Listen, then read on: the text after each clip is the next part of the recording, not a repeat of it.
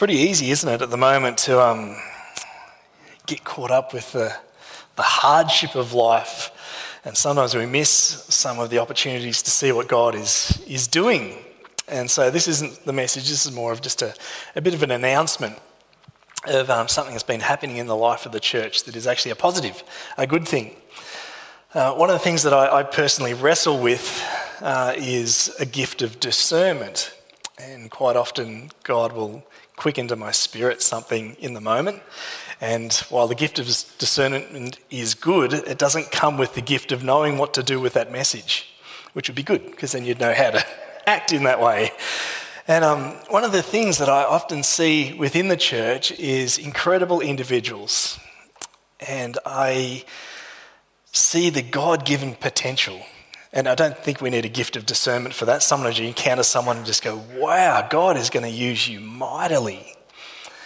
Um, and one of the things that, that I've been journeying through this year with, with many you know, people in the church and our key volunteers and leaders and, is seeing what God's been able to do during unprecedented times like COVID, the way people have gone above and beyond to, to show love and care to, to press in in hard times, knowing that it's tough. Like there's an extra cost um, to be able to, to love others and be a Christian witness.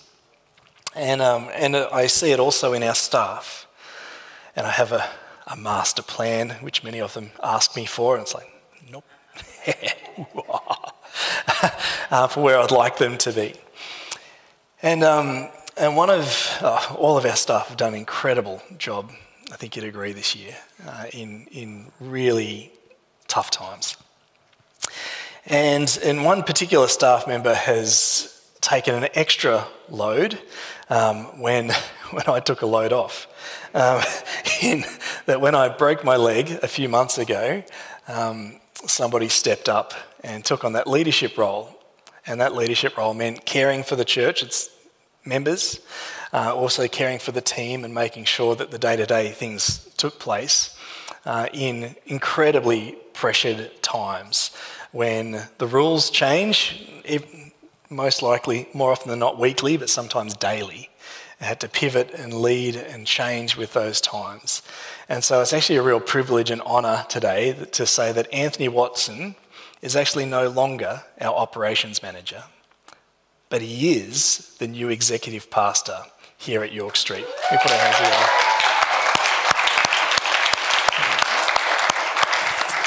It, um, it started with a, a phone call um, where I was lying on the ground and he was saying, You could hear me in the background going, I'll be okay.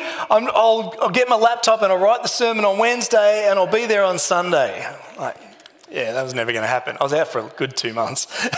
um, and, and he just ran with it. He's organised sermon series, he's organised pastoral care, he's organised the logistics, and done an incredible job.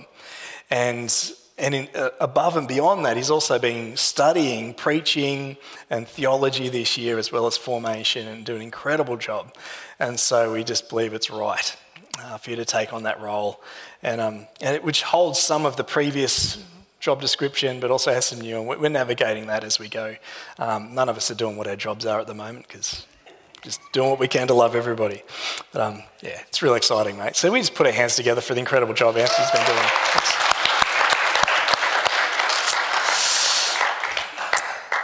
Into the message. Have you ever reacted in the moment and then instantly regretted it?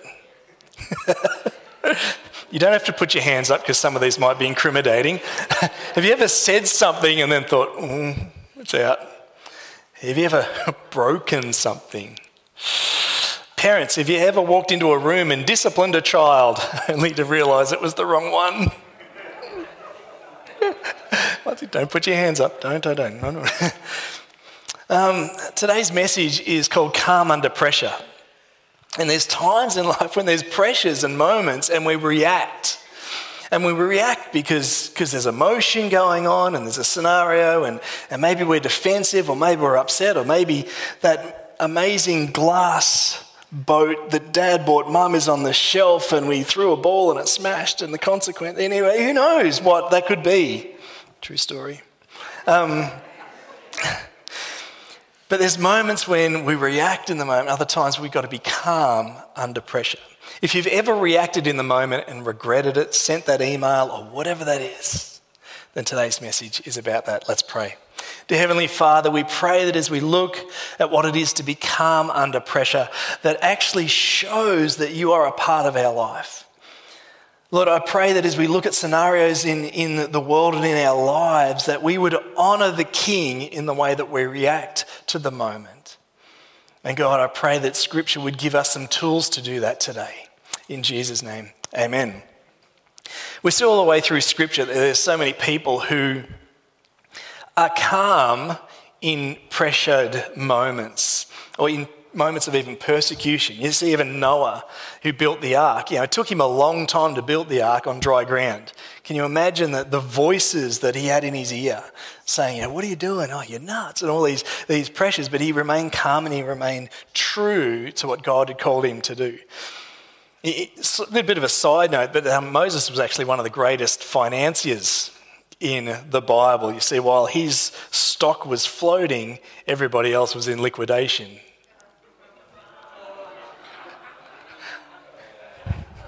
So good to be back. So good. See, if I say that to an empty room, I don't know. I, even moans are great. Any response, I don't care. It's just bring it on.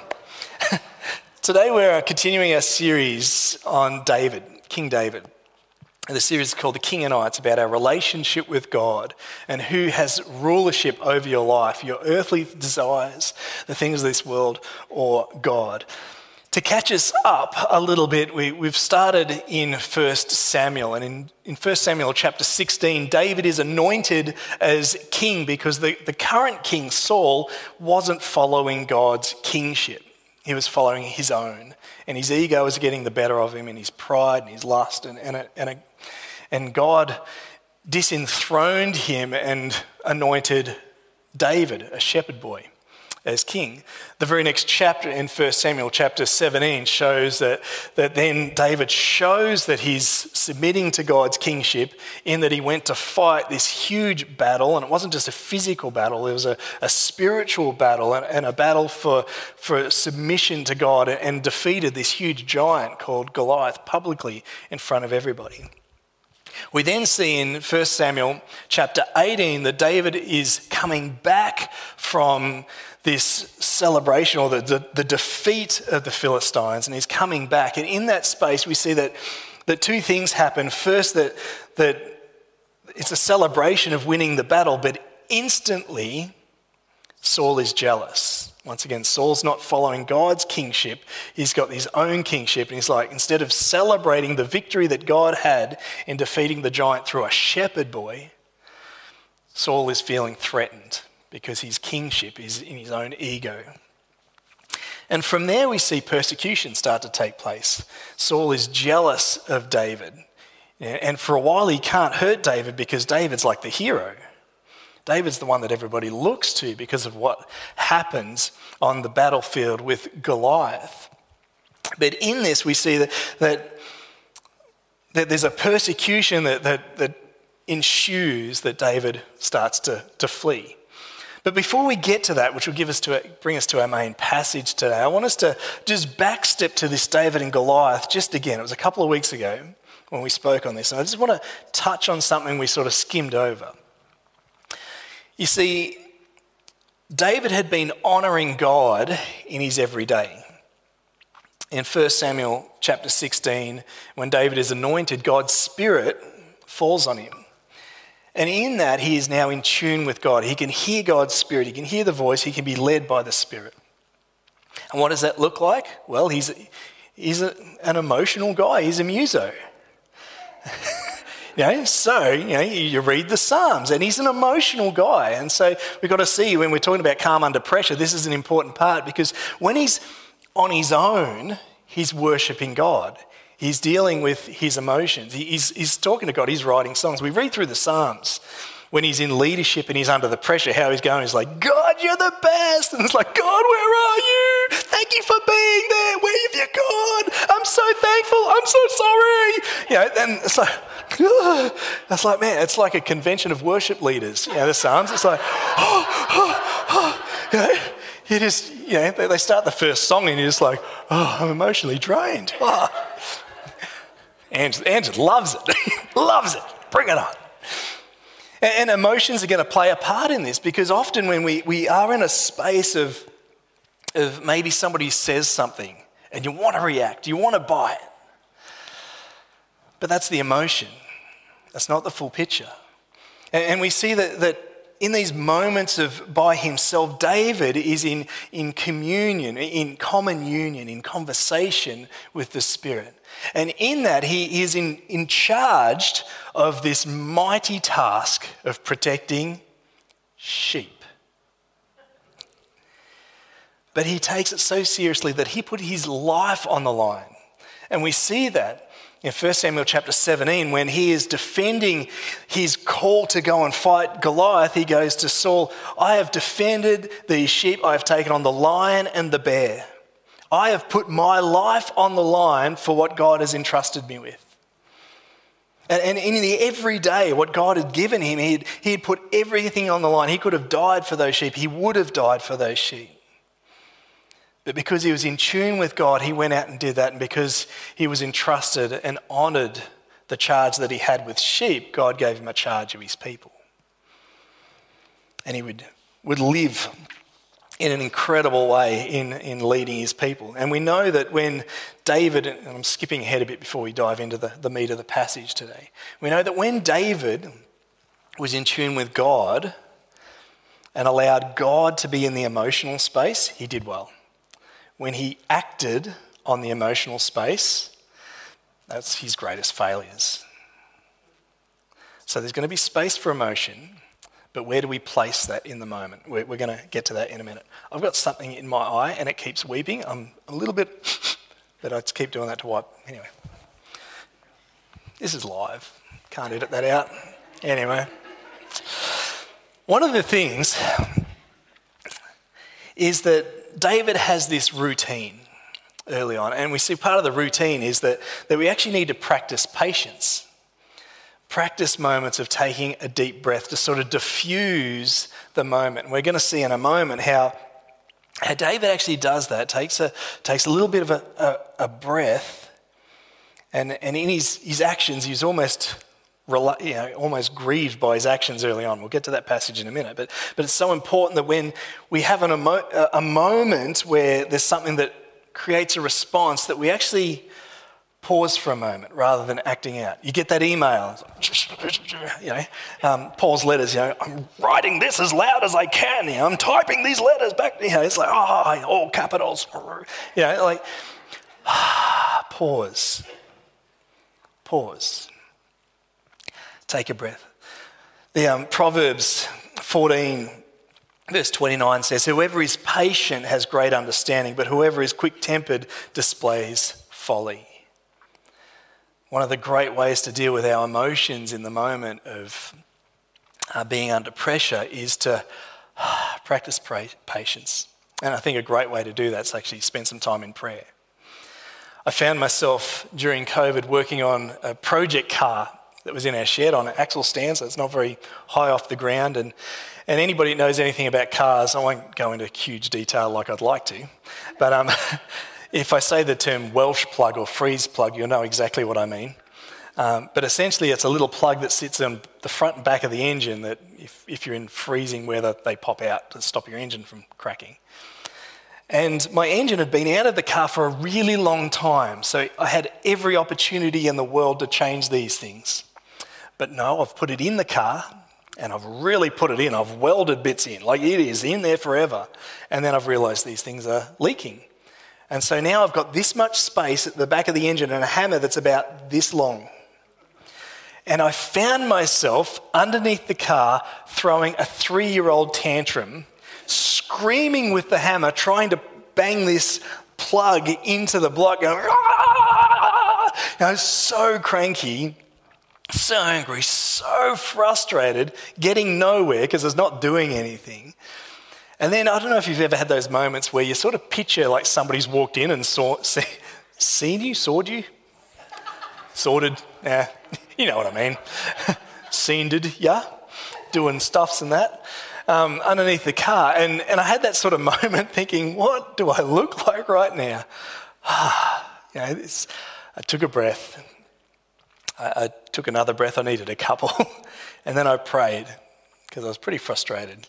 And the very next thing I attempted actually worked. And I sort of pictured God looking at me, giggling, going, that was pretty silly, wasn't it? Yeah. And God doesn't always answer your prayers, I know that. And, um, God doesn't, doesn't need to answer prayers around cars. But He did show Himself to me in that moment of take a breath and trust God. And I think when we, we act in that, that moment, like I was showing folly, I was follying all over the ground underneath that car. I really was. Where if I had some patience, I wouldn't have done that so much. So let's dive into our passage today. We're going to pull apart 1 Samuel chapter 24. So we're fast forwarded a few chapters, and, and Saul is pursuing David and trying to kill him.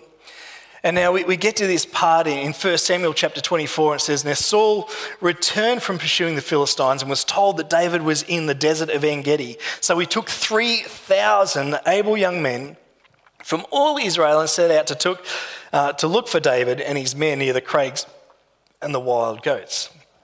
Now we've got a photo here of the desert of En Gedi, and you can see that in this photo there's a lot of sort of valleys, and in those valleys are a lot of caves. Now, David has fled from Saul because he knows his life is at risk, and because David is such an incredible influence and has such incredibly godly character at this point in his story, people are following him. He's, he's got around about 600 soldiers that are with him. And so Saul is pursuing David, wanting to kill him out of jealousy, and takes a ratio of about three to one. I think that's the right measurement. Is that right? Thanks, mate. Executive pastor. Good job. and so it takes 3,000 soldiers to try and take on David.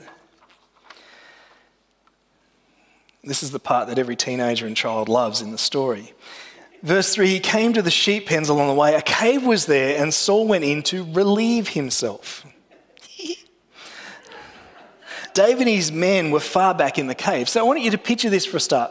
Of all the caves in the En Gedi desert, of all the caves, there's this one cave. The one cave that David and his soldiers are in are the one cave that Saul chooses to go to the bathroom. Now, also, he is the king. So he's got an entourage, right? He's got 3,000 men. He is always under guard day and night. There's a royal guard that will be with him, making sure he's protected. And so now he's going to the, the bathroom, but when you go to the bathroom, you don't need an entourage. Yeah, like, I know girls seem to go in groups, but you don't need, you, like in this setting, right? We're not going to go there. In this setting, you don't need an entourage. And so Come on. Uh, okay. we're not going to go there. Um, I did, but we're not anymore. The, what happens is that for the first time, potentially ever, in the relationship of David and Saul, Saul is by himself. This is the opportunity. This is the moment. There's a there's something else at play here, and, and it's called the, the lex talionis, which is a law that comes out of Exodus, which is known as the, the law of retribution. And the, the law of retribution um, speaks of this idea of the, an eye for an eye and a tooth for a tooth.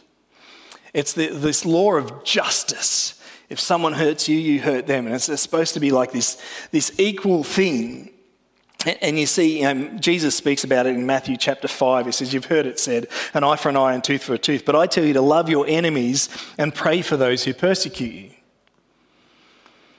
You see, back in, in the Old Testament, there's this justice system that was at play, but Jesus comes in and says, Actually, love is the answer.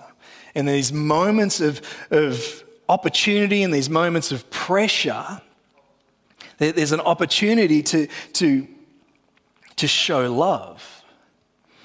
Skip Heitzig says that you know, vengeance comes naturally, but forgiveness comes supernaturally. Forgiveness is a gift from God, vengeance is natural. And so here we have this moment where David and the enemy is in the cave. Here we have this moment where the one that's been trying to kill David has thrown spears at him and done all sorts of stuff trying to, to kill him. This one that has actually killed other people in pursuing David. This one that has done so many wrong things. There is an opportunity for David to get vengeance, justice. And it's like an eye for an eye. I can throw a spear back and chances are I'm going to get him. But there's something in this that God's Spirit is speaking something to David that is different. We read in verse 4 that the men said that on this day, this is the day, God, David, this is it. This is the day the Lord spoke of when he said to you, I will give your enemy into your hands for you to deal with as you wish. And David crept up unannounced and cut off the corner of Saul's robe.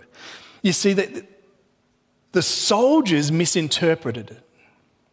They were going eye for eye, tooth for tooth. They weren't leaving with forgiveness, they were looking for vengeance. And it could be mistaken as, but yes, you can see that there's actually some opportunity in that. These guys have been running for their lives. These guys are living differently to how they should be. These guys are, are under intense persecution, and this is the opportunity to fix all that. And God delivered him. But David's got something else going on in his ear because of what he did in those quiet moments when he, when he, he was filled with the Spirit and he was able to hear and decipher God's voice from the voice of the world. We all know people that have maybe misinterpreted God's plans a little bit. We've heard something and we've thought it's one thing, but it's the other.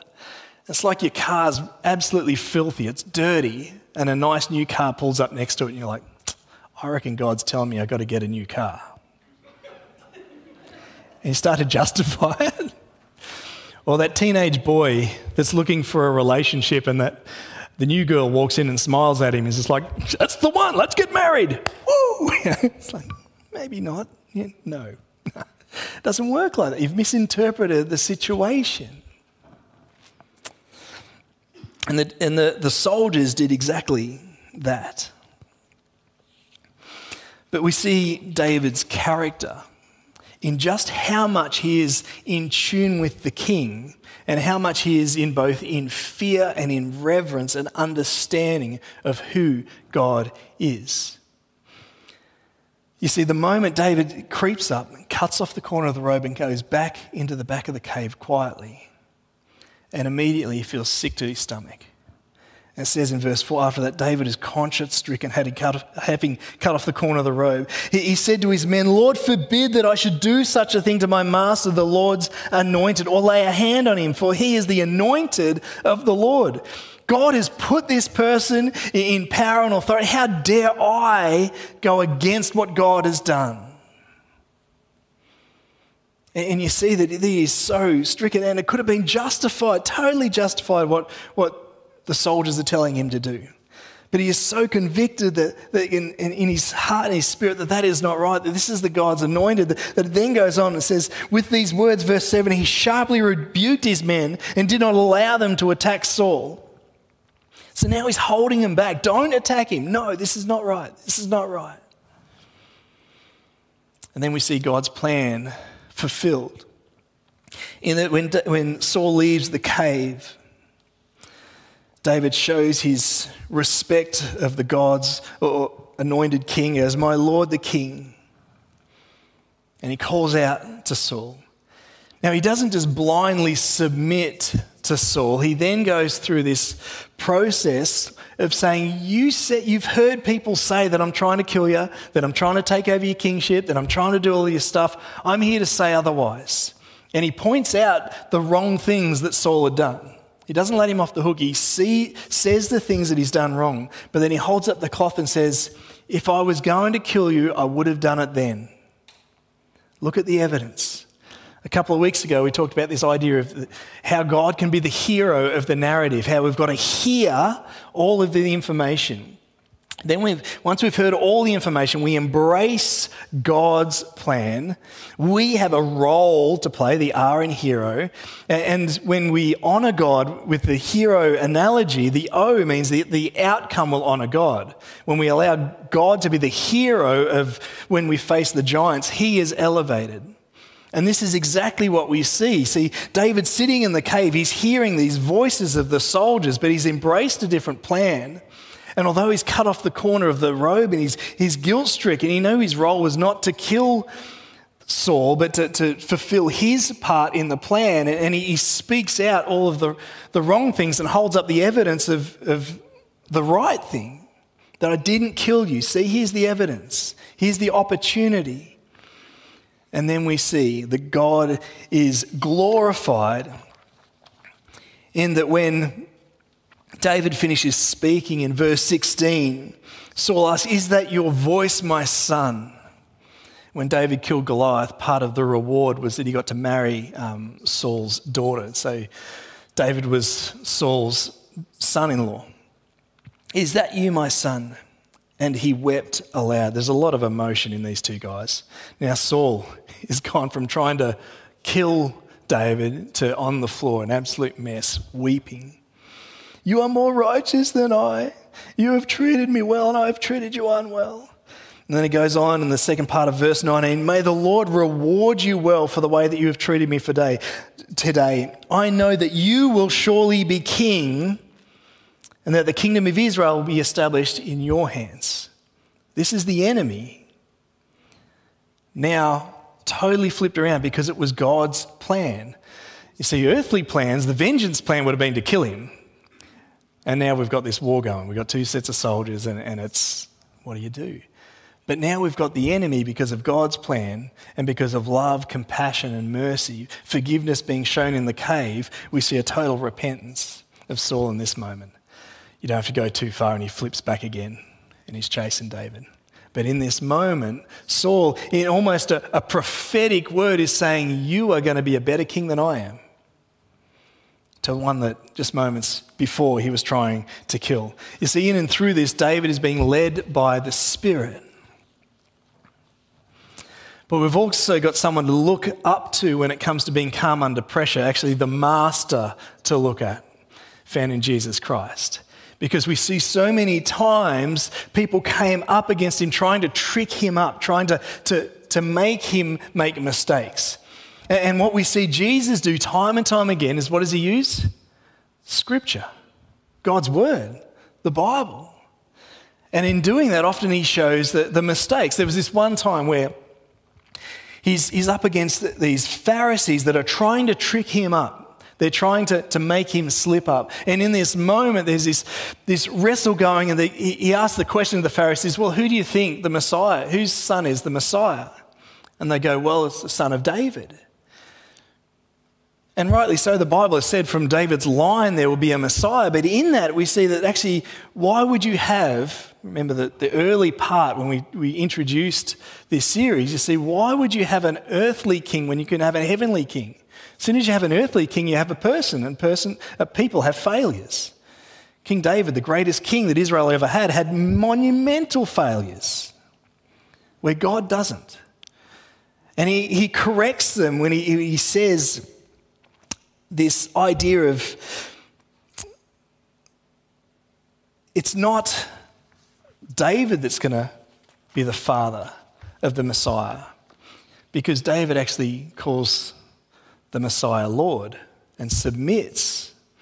And in submitting, that means you can't submit to your son, you submit to something higher than you, and, and picks the flaw in their theology. And in doing so, using scripture and showing that they didn't understand what they were saying, silences the Pharisees. That's found in Matthew. The passages are probably behind me. And at the very end, it says in verse 46 no one could say a word in reply because they didn't want to enter the, the wrestle, the conversation, because the Bible showed the truth of it all. Now, in that, we see that Jesus isn't showing emotion in this scenario, but we do see that Jesus often shows emotion with his disciples. A couple of weeks ago, we talked about when he was in the Garden of Gethsemane, like, please stay awake. I need you with me. And I need you to be praying with me. I'm wrestling. I'm, I'm upset. I'm, I'm carrying this so heavy. Please. We see emotion is okay to show. There's space for emotion. And, I want to say that in Jesus choosing his disciples, in David choosing Jonathan, there's spaces for emotion where we can wrestle, we can cry, we can celebrate, we can weep, we can, we can go through that with trusted people. But we also got to be ready in the moment to take a deep breath, to pause, and to show love and forgiveness. You see, when it comes to being calm under pressure, what we see is, is that both it's, it's being led by the Spirit and anchored in Scripture, which are the foundation stones of the church here. But we see there's a little bit more to it. You see, if we can honour God in the everyday, when these circumstances pop up, we're prepared. David spent time with the sheep preparing for the time with the nation. We see that we can practice patience in those quiet moments and take a deep breath and, and, spend some time in prayer to see what God wants to speak into that moment so that we, when we are in a cave and there's an opportunity, but there's other voices in our head, we don't follow that, but we follow the voice of our Lord and Savior. We know that, that actually vengeance is natural, but forgiveness is supernatural. And so we've got to lead in a space of forgiveness. One, of the, the passages that Jesus said, you know, the greatest commandment is to love the Lord your God with all your heart, soul, mind, and strength, which is his reply to the Pharisees before he silenced them with scriptural knowledge. But the next thing he says is to love your neighbor as yourself. And one of the greatest ways to love your neighbor is when you can empathize with where they are so much that you weep. Loving you, you may not agree with them, and that's okay. You don't have to agree. The Bible never says that. Actually, if you get to the New Testament and you see some of the disciples, there having robust conversations. They're at it. They don't agree. But they love each other and they love the gospel and they love God's people. Showing forgiveness, choosing love in the moment rather than trying to justify your stance or your position, but also sharing the load having trusted godly people, where you can cry and weep and celebrate, is so, so important. I wonder, today is a bit of a challenge for us, if there is something that we can focus on today that will help us honour God tomorrow. Is there something that we can focus on today to prepare us for the pressures that we are going to face? We don't know when the, that maybe when you're under a car putting in a Welch plug or it may be when you get that email that you read wrong. Maybe when you walk into the room and you see one child holding something that's broken in their hands and you want to respond, realizing that they were trying to pack up the mess from another child. What can you focus on today that will help you honor God tomorrow? Let's pray. Dear Heavenly Father, I pray that in these moments that we all face in life when there is pressures that are up against us. That we would honor you and glorify you, that we would be the peacemakers, that we would be the ones that, that show love and kindness and grace as Jesus did. That we would be the ones that, that you would use to change history the way that David could have given in to the voice of the soldiers, but in not doing so, in hearing your voice, in honoring your kingship first, enabled two armies to hear Saul, who was the enemy at the time, elevate and prophesy that David would be king.